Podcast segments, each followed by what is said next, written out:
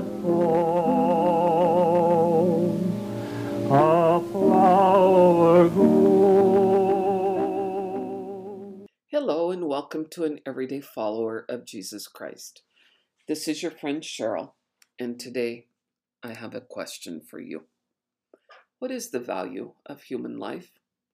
The other day I was having a conversation with my sister that turned to the dignity of life for our elderly. She commented, People who abuse elderly make me mad.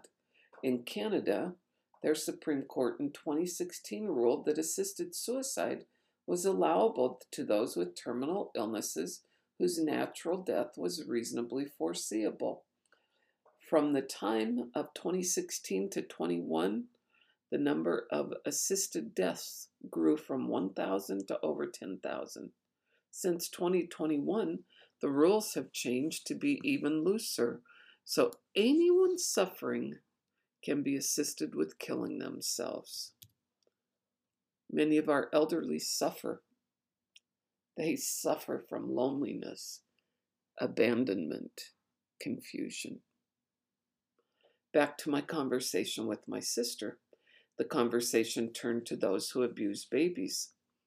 We define baby as any child who has an adult who misuses or mistreats them. Let's go back in time to 2012 in an article published in the Journal of Medical Ethics that was ethical reasoning. If that reasoning would allow the murder of a child in its mother's womb, it necessarily grants the rights to kill that child after it has been born and becoming a growing infant. The article went on to say abortion and infanticide stand and fall together. It never equated a right or wrong because the authors indicated they could not determine right or wrong. Since the overturn of Roe v. Wade by the U.S. Supreme Court earlier this year, we hear, It is my right to kill my unborn child. We all should be asking about the rights of the unborn babies that are killed at higher rates than any of the human sacrifices to synthetic gods in history. Regardless, the battle is now at the local states level. What is your state's politicians doing to protect the rights of unborn human beings? There are biologists who claim to have the scientific knowledge to declare that human life is not more valuable than animal life, and to claim so is a moral evil.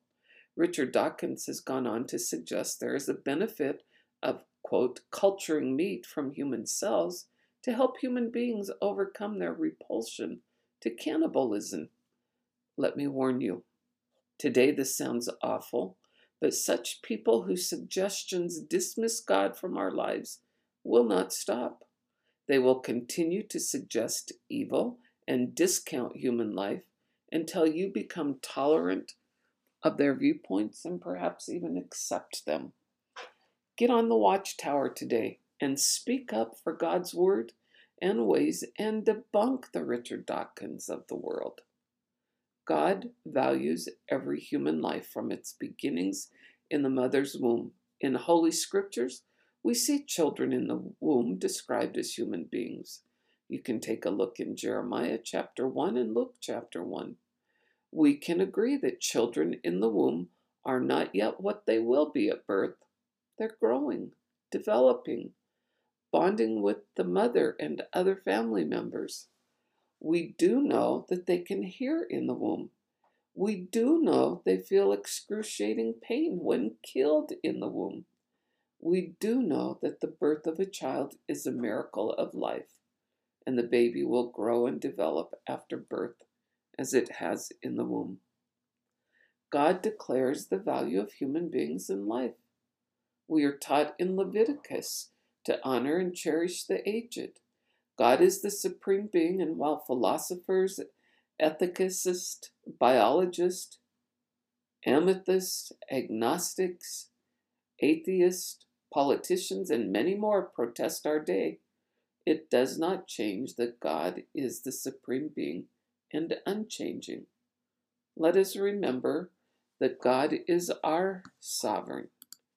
Hardships are not an illusion when you are living in the midst of them.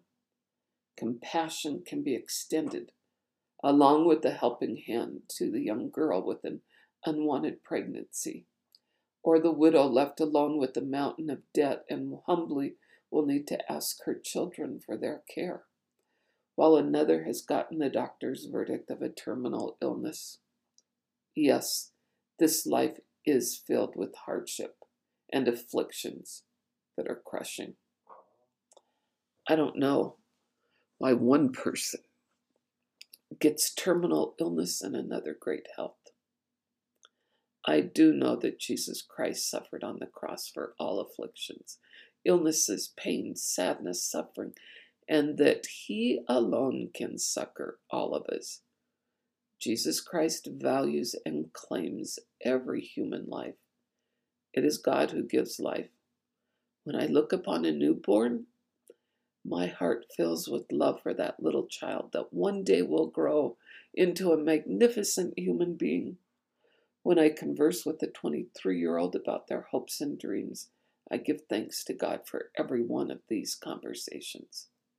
When I am privileged to sit with the elderly and communicate with eyes of love, the gratitude for the paths they have carved with their lives to make it easier for others Tears fill my eyes. I do know that all human life is valuable and can stand firmly on that belief as taught by God.